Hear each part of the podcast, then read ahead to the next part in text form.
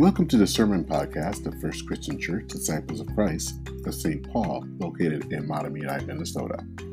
We are a suburban congregation united in Christ and grounded in the values of diversity, solidarity, and witness. You can learn more about us by going to F C C S t Paul dot org. Here is this week's sermon.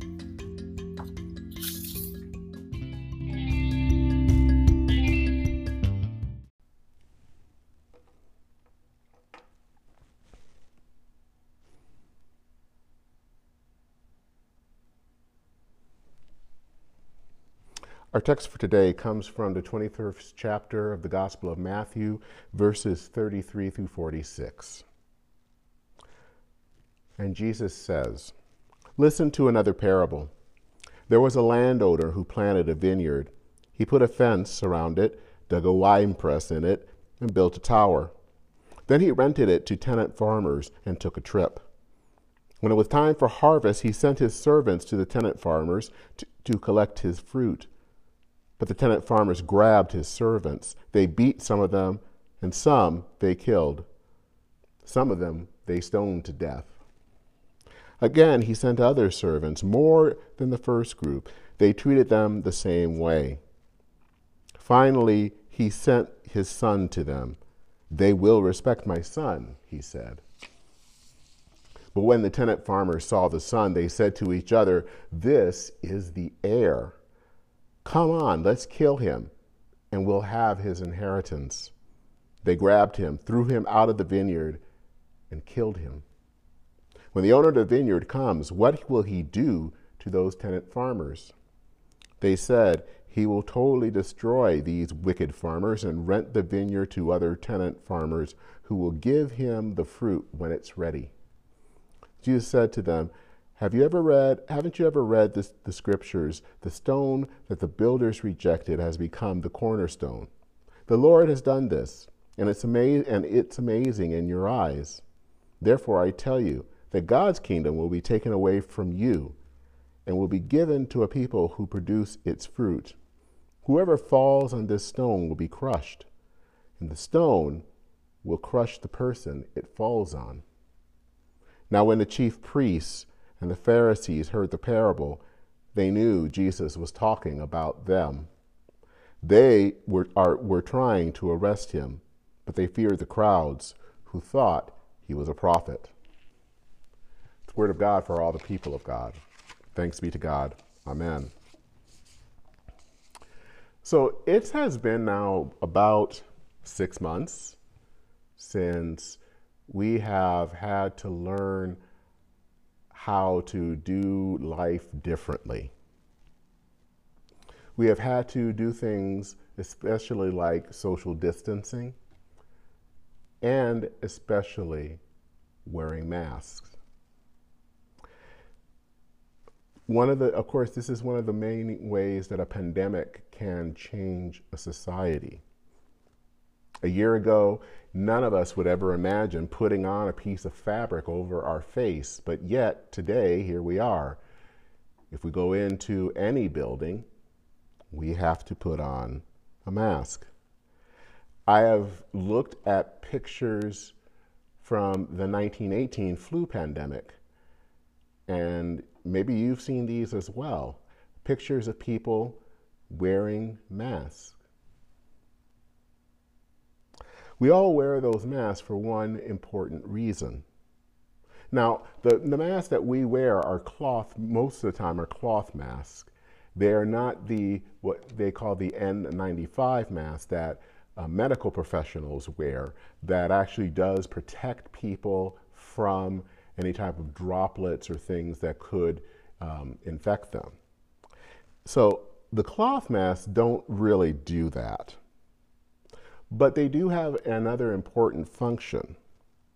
Because one of the things, of course, what we all know now about the coronavirus is that you can have the virus but show no symptoms, or what they call asymptomatic. So you can be asymptomatic and actually be spreading the virus to other people. So wearing a mask protects that other person from catching the the coronavirus from us. Because if we didn't wear it, we could be spreading the virus and not know it. And so when all of us, including myself, wear masks, we're trying to protect the other person. Very often when I go and visit my mother, who lives not too far from me, I wear a mask to protect her. Wearing masks, of course, if you live in Minnesota or in many other states, has basically become the law. You cannot enter a building or any business or churches or any place unless you're wearing a mask. Now, this makes sense to me, because if we all uh, wear masks as a population, we might be able to slow the spread of the virus. And at this time when we are waiting and hoping for a vaccine, this is probably the wisest thing that any of us could do. And yet, it has always surprised me that there are so many people out there who have made wearing a mask an issue. No doubt you have all seen vid- videos on Twitter or Facebook or someplace of some person throwing a fit because the, this business has told them they must wear a mask. I remember earlier this year seeing a video, a news video of a man speaking in front of a city council in Florida, and he was ranting and raving and talking about how he refused to be treated like a mad dog and he did not want to be muzzled. And then I also remember a writer that works for a um, influential um, religious magazine that basically said that anyone that wore a mask is basically a coward.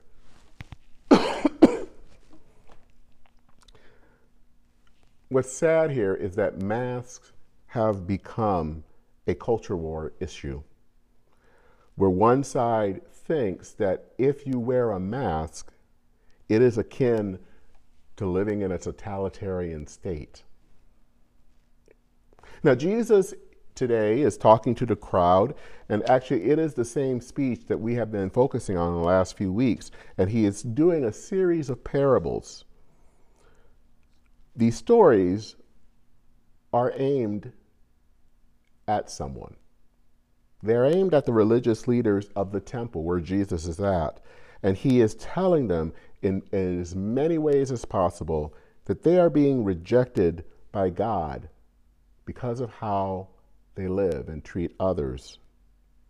So Jesus continues to confront these leaders by telling them the story of a man that plants a vineyard. He doesn't farm it directly, but he rents it out to tenants. And then he goes on a trip. It is harvest time. So now it is time for the tenants to pay the um, owner a certain share or portion of what they have harvested. So the landlord sends a servant. But these renters were starting to get a bit greedy. They didn't want to share with the landlord. I mean, they think he's got enough money. Why should we share with him? So every time that a servant came to collect the shares, they either beat them up or kill them. And they do this several times. The owner of the vineyard then decides to do something that is rather radical. He sends his own son. He thought that no one, no one would kill his only son. But of course, that is just what the tenants did. They thought that they could get his inheritance. Jesus then asks, what will happen to the renters?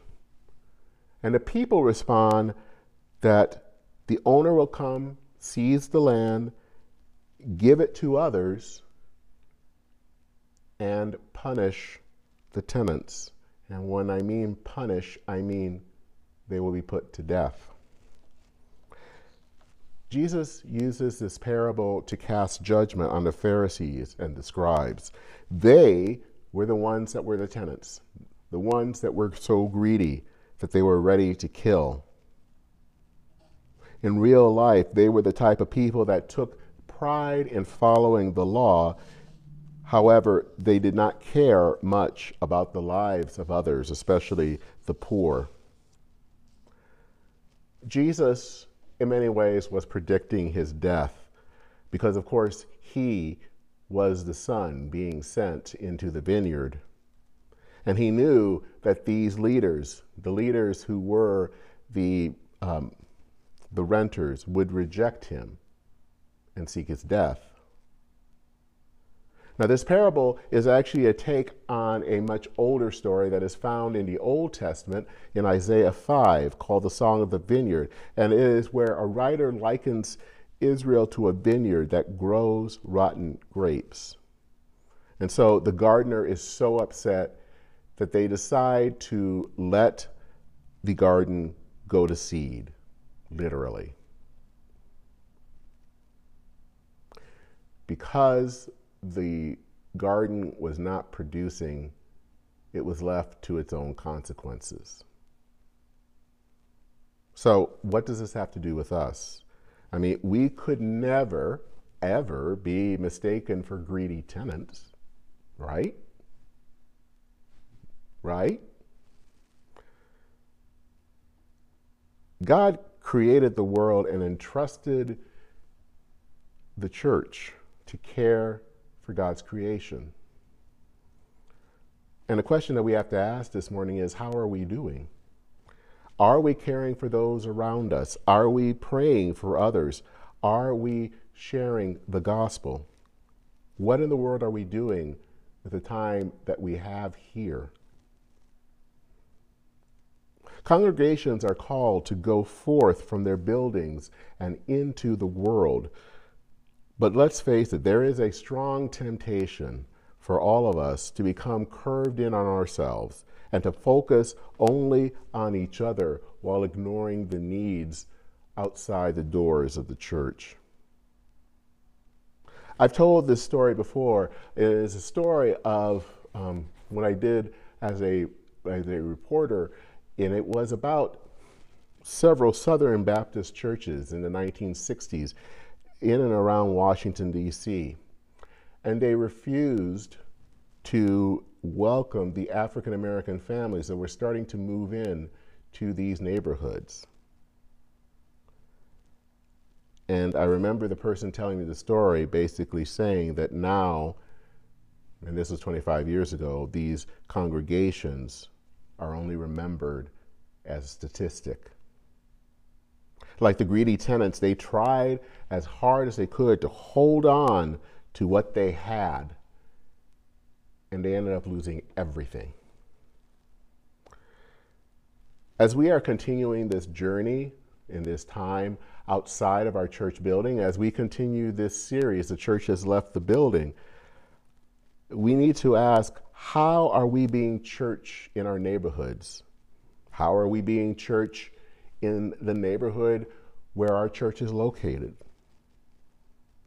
You see, the coronavirus does not stop us from fulfilling the Great Commission to make disciples, and it most certainly doesn't get us out of for caring for our neighbors in need. The wicked tenants in the end were unmasked. They were able to show who they really were. They never cared about playing fair. They never cared about giving the landlord a share of the harvest. They were greedy. They wanted it for themselves. May we, during this challenging time, be a community that is willing to think and pray and care for others, not, and not see it as a time to take time off or to think about our own interests. May we be more like Jesus, who sacrificed everything, including his own life, for our salvation. Thanks be to God. Amen.